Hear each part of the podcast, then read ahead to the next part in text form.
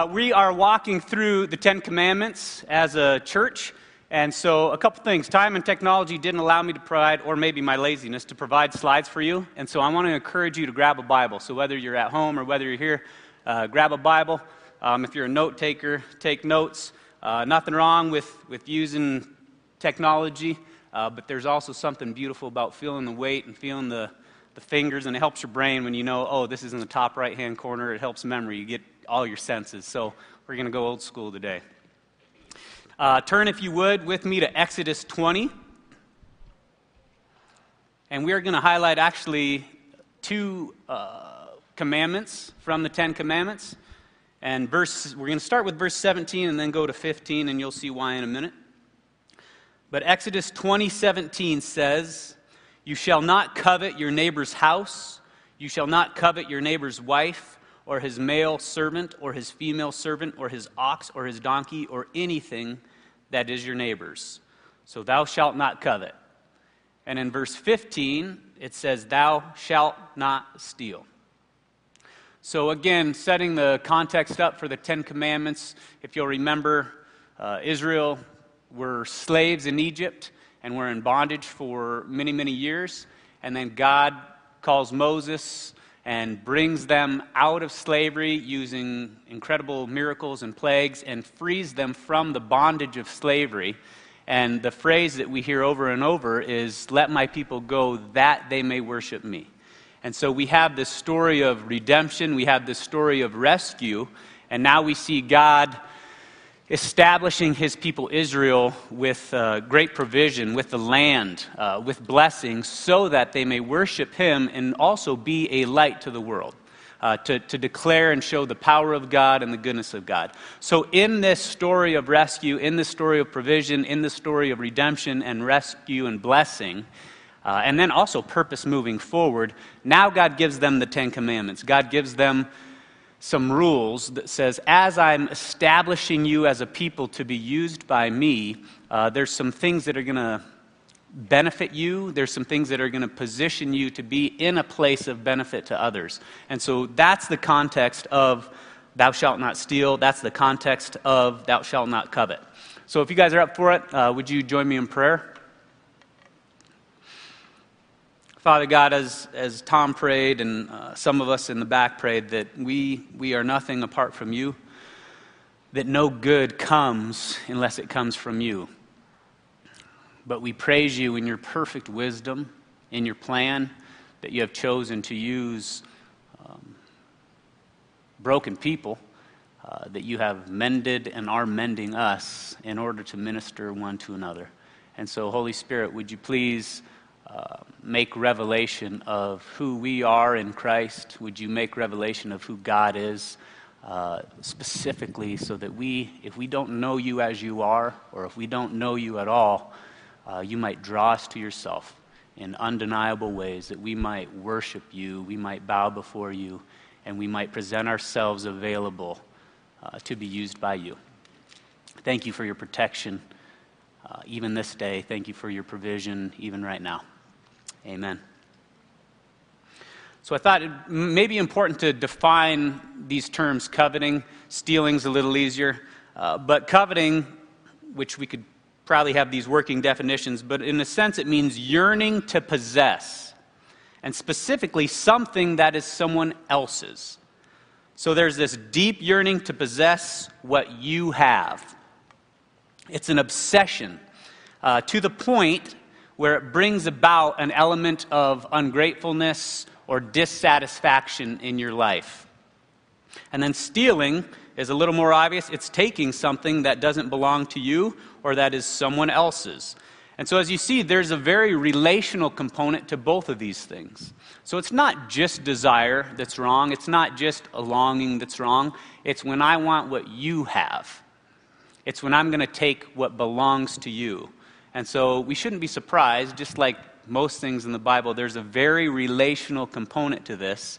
And we go wrong and we start to cross lines, and it begun, begins to be unhealthy when all of a sudden our gain is at the expense of someone else.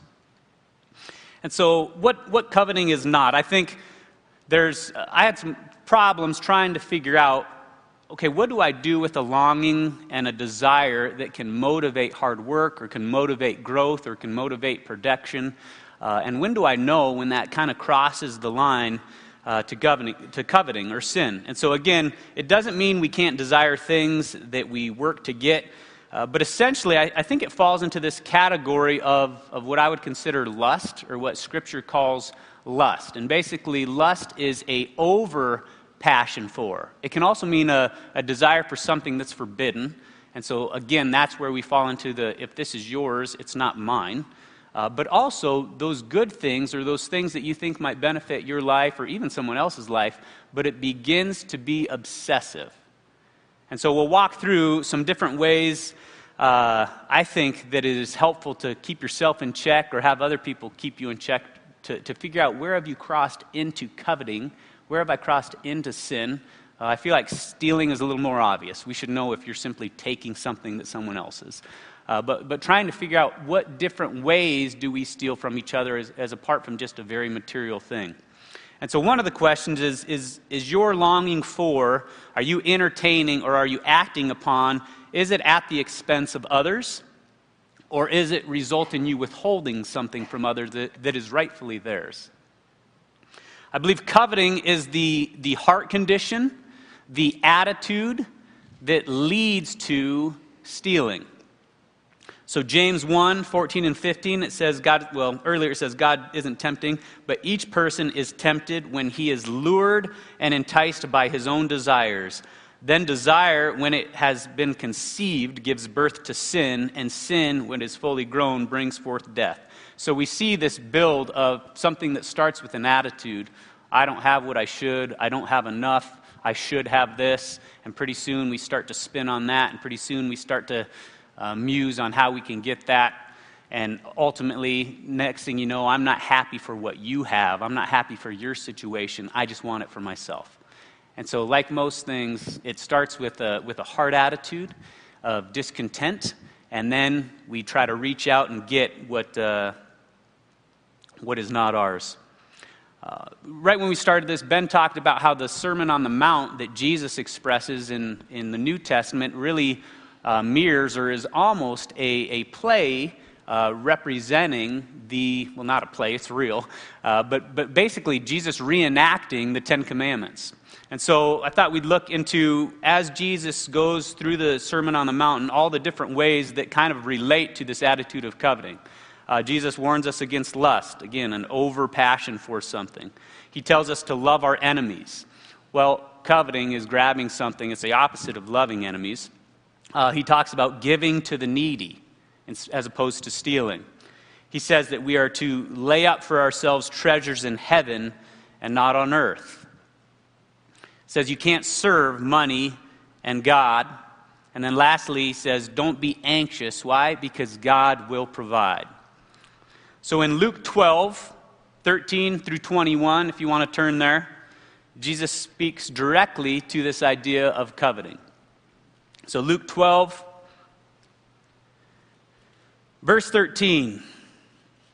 Someone in the crowd said to Jesus, Teacher, tell my brother to divide the inheritance with me. But he said, Man, who made me judge or arbitrator over you? So the first thing we get is this guy looking at what his brother has and saying, Hey, I need some of that. And Jesus says, Take care and be on guard against all covetousness. For one's life does not consist in abundance of possessions. And he told them a parable, saying, The land of a rich man produced plentiful. And he thought to himself, What shall I do? For I have nowhere to store my crops. And he said, Here's what I'll do I will tear down my barns and build larger ones. And there I will store all my grain and my goods. And I will say to my soul, Soul, you have ample goods laid up for many years. Relax, eat, drink, and be merry. But God said to him, Fool, this night your soul is required of you. The things you have prepared, whose will they be? So is the one who lays up for himself, so is the one who lays up treasure for himself and is not rich towards God. So, first, you have this individual who's looking at what his brother has and what he thinks he needs or he deserves. And he asks Jesus to intervene for him. And Jesus points specifically to possessions. And I think the problem there, there could be a lot of problems in here. We don't know this guy's primary motive, but I think one of the main problems is found in uh, verse 19 and then at the end in verse 21, where basically he, he builds larger vats and he stores there. At, right there, we can understand that. That almost is common sense. But then his attitude is, ah, now I can relax, eat, and be merry. He's focused, he's, he's almost obsessed on here's what I have, here's what I got, and so now I'm just going to lock in on pleasure as opposed to using what God has given me to further his kingdom. And then it's even more pointed in verse 21. It says, You have your motive for this, your motive to grab and hold on to these possessions were for yourself. You are more interested in yourself than the kingdom of God.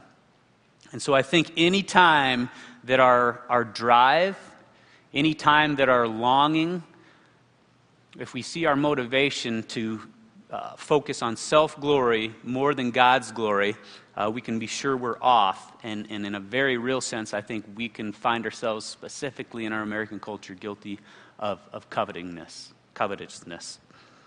Again, in Matthew 6, Jesus says this. So, Matthew 6, verses 19 through 34, we might not get to all that. Let's go to 24. Jesus warns us again about treasuring things on earth. He says, Don't lay up for yourselves treasures on earth, where moth and rust destroy, and where thieves break in and steal. But lay up for yourselves treasures in heaven, where neither moth nor rust can destroy, and where thieves cannot break in and steal. For where your treasure is, there your heart will be also. Verse 22 The eye is the lamp of the body, so if your eye is healthy, your whole body will be full of light. But if your eye is bad, your whole body will be full of darkness. If then the light in you is darkness, how great is that darkness? 24 No one can serve two masters, for either he will hate the one and love the other, he will be devoted to one and despise the other. You cannot serve God and money. So, Christ is highlighting here the idea that we're relational beings, but we're worshiping beings that somewhere within you, you are always going to be worshiping something. You will always be giving something your full allegiance. And so Christ here is saying that if you have set your heart on possessions, and most of the time, possessions, it's not the possessions in and of themselves, right? It's what they'll bring us. It's either the pleasure they'll bring us or the reputation they'll bring us. Uh, all kinds of things can kind of slide underneath that idol. But God is saying, you are going to commit your allegiance and your life to one thing or the other at each moment. And so he's claiming that one of the, one of the threats to a pure heart devoted to God will be this idea and this love of things. A couple questions. When you know, or I think some checks of, of when my desire has crossed over into sinful coveting, uh, ask yourself what is it costing you or others? So, is your drive towards achieving something, what are you sacrificing? Is it friendship? Is it your priority as a father or a mother? What values have you started to lose where you thought, here's my values in life, and next thing you know, you look and say, how did those get switched? What happened? How did I lose my way? Another question is Are you satisfied without it? So, this is a tough one because I think contentment gets a bad rap. Or I think sometimes we say contentment is just being exactly where you're at and never moving forward with anything. And, and I, I would push back on that. But a great question to ask yourself, or even to ask other people, is when you don't get what you're wanting, what's the level of anger? What's the level of complaining? What's the level of dissatisfaction? Do you see ungratefulness? What happens when you don't get what you want? Another great, great question is why do I want this? Why am I longing for this? What's, what's the motivation behind this? Some of these things take some pretty honest introspection. How much do I want it? We are designed to love people and use things in worship of God.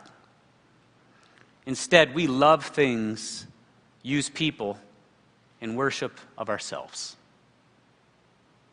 I, I, I can really enjoy things. There's my, my daughter Natalie, she loves good feelings, and so she always talks about aesthetically pleasing things.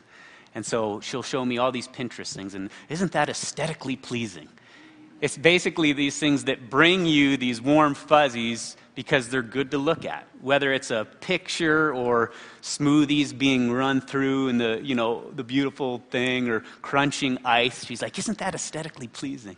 And I, I'm certainly, she probably, I'm afraid to admit it, but I think she gets some of that from me. Like, I love cool things. I like cool looking things, and I like all kinds of stuff that it's like, oh, that's beautiful. I want that, right? Uh, but the question is, am I using those things to either build my reputation? Am I using those things or longing for those things? Am I lusting after those things? Why? And then, as we saw in, in Exodus, says, don't covet what? Don't covet what your neighbor has. So I don't think this means, oh, I love Ben's shoes. I would like to get my hands on something like that.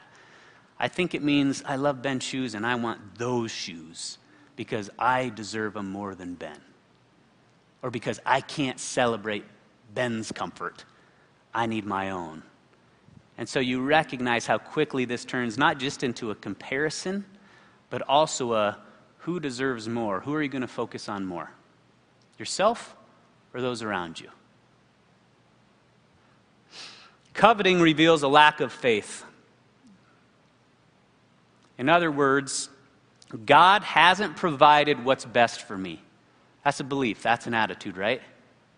God hasn't provided what's best for me, so I need to go take it myself. That's an action. So you start to see when I question God's goodness towards me, when I question his generosity towards me, when I question that he knows better than I do I have to take matters into my own hands. And like Adam and Eve, I have to go reach out and take the fruit. Matthew 6, 25 and through 34. We're familiar with this. Therefore, I tell you, don't be anxious about your life, what you'll eat, drink, wear. Life is more than what you'll eat, drink, and wear. Look at the birds of the air. God takes care of them. You're more valuable than they. Being anxious doesn't help. Consider the lilies and how they grow. They neither toil nor spin. Yet I tell you, even Solomon in all his glory is not arrayed like one of these. Will God clothe you? Don't be anxious, for the Gentiles seek all of these things, but your heavenly Father knows that you need them. So, verse 33 Seek first his kingdom and his righteousness and all these things shall be added unto you. I really think the heart to combat the attitude of covetousness is understanding that God will provide for us. Psalm 16 says, in verse 5 and 6 says, Lord, you alone are my portion and my cup. You're what I need. You make my lot secure and the boundary lines have fallen for me in pleasant places. Surely I have a delightful inheritance. So the psalmist is claiming, God, you are my everything. You are my sustenance. You are what I need most. And then when I look at where you have placed me, when I look at my circumstances, when I look at my lot lines, my yard, it's beautiful. It's exactly what I need. I trust your provision. Because when do we get in trouble? When we start looking over the fence and seeing what our neighbor has. And then next thing you know, I want that. It's so good for me to understand every time I enter into covenanting, that is a declaration that God has not handled my life as He should. If it produces stealing of any form, that's me declaring loud and clear that I do not trust you to give me what I need or what I deserve. Contentment and gratitude reveal and declare that God handles your life beautifully, that God has given you exactly what you need. Now, don't get me wrong, I, I am not about like passivity in this. So many, many times God says, Hey, I am your provision, now work hard. Can remember a time when we all had situations where the water heater broke or an unexpected situation comes up, and we're praying, God, how are you going to provide? And my, my friend said, He'll probably provide through your emergency fund. If you've been stocking money away over and over and over. See, if, if everything is gift, 1 Corinthians 4 7 says everything is gift. So whether I need $5,000 for a new water heater and I get an anonymous check in the mail and it's for $5,000 and it's praise God for his provision, praise God for his provision. Or whether it's someone taught me to put $100 away for years and years and years and years and years, and I surrendered to that wisdom. And God gave me not only that person to teach me, but the in- income to have an extra $100 or the discipline to put it away or to just hit the button that says automatically do this because I don't have the discipline. Like all of that is still of God, just like the anonymous check in the mail. And so if, if this is something we do with God, think all the times in the Old Testament where God says, Victory is yours, now go fight. So many, many times, God's provision is through hard work, wisdom, relationship with others. And I think our job is to just recognize and understand it is all of Him. And is isn't just us or just God. It all starts with God, and He wants to partner with us. Philippians 4:19 says, "And my God will supply every need you have according to the riches that are in Christ Jesus." Understand that we have such a gracious God. And I think the heart behind much of the Ten Commandments is that we are image bearers of God, created in His image. So I was trying to think through this, where what's it look like for us to take on the heart of God in these commandments that focus on what we shouldn't do? One thought is you can't steal if everything is yours. So God owns everything, so I think it's impossible for Him to steal. But also the, the emphasis on how generous God is this, is, this might be, for today, this might be one of my favorite verses to share. Luke 12 32. The generosity of God, but also the heart behind his generosity. Listen to this Fear not, little flock, for it is your Father's good pleasure to give you the kingdom. So when you have something that you need, to live with joy, to live with purpose, to be used to build the kingdom of God, God loves to provide for you. God loves to give that to you. It is Father's good pleasure to give you the kingdom. We are created to be givers, not takers. We are created to invest into others to build them up, not to consume and take and destroy. If we find ourselves complaining, if we find ourselves miserable, perhaps it's because we're, we're operating totally against and outside what we're created to do, outside the design. So, what are we going to obsess over? Gratitude leads to contentment. I don't think you can be content and covet at the same time.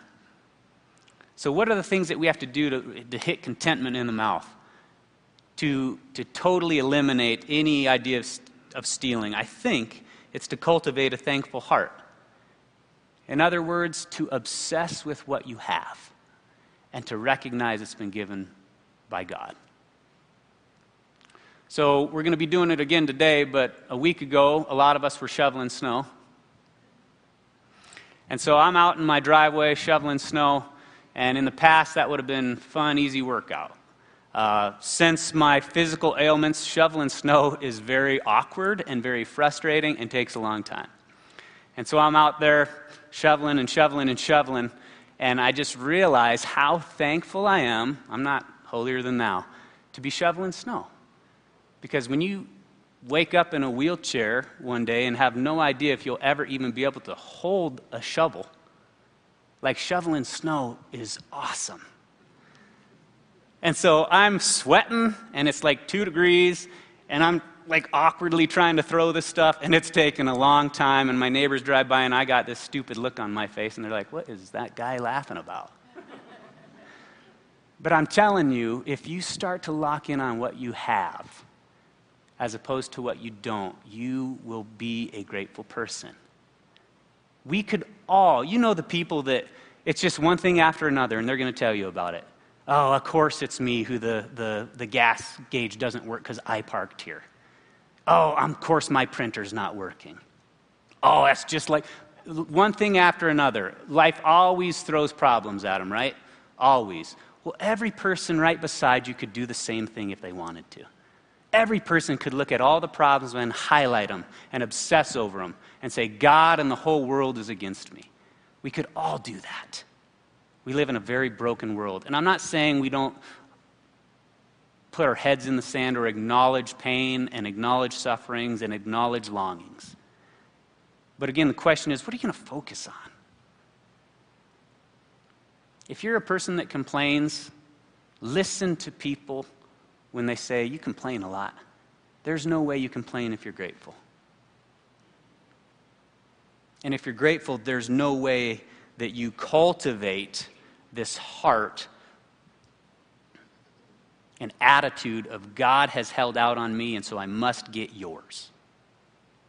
Ephesians 4 highlights, uh, I think, an incredible principle in Scripture. It says, let, uh, Ephesians 4.28, He who has been stealing must steal no longer, but must work doing good with his own hands, that he may have something to share with the one in need. So it says, this thief, this individual who is, has a reputation and is known for stealing, he must stop stealing and he must put himself to work so that when he has, he might give to others. So, this is the difference between simply just uprooting an idol, it's replacing it. It's the difference between what you're running towards is more important than what you're running from. What you're about is way more important than what you're not about. And sometimes as Christians, we get that backwards. Think about changing not just one action, but changing your reputation for known and being a thief because that's what you have earned and then realizing God is asking you to, put, to repent of that, to put that aside, to start trusting God's goodness towards you. And now it motivates hard work. And what you do with your work is you build the kingdom, you bless others. Galatians 5:16 says, "Walk by the Spirit, and you won't carry out the desires of the flesh." So this week, ask yourself when you find yourself longing and wanting something why do I want it? How bad do I want it? Whose benefit? And I think more importantly, to get underneath that service, underneath that surface level want and motivator, is continue to see God's good provision in your life. Continue to behold all that He has given you and continue to line yourself up with His good pleasure and not your own. And there's no way that you covet, there's no way that you steal. And better yet, you'll have incredible joy and contentment being used by God and resting in the fact that the Father delights in provision for you. The Father delights in rescue. The Father delights in using you to build His kingdom. Let's pray. Living God, I pray that you would grant us a heart to understand and know that you make good on your promise. And you say that you will provide all we need for life and for godly living. So I pray that we would be a people that, in, in some ways, because of because that you create all things and you own all things, that we would be a people who own everything and, and possess nothing. Amen. Amen. Amen.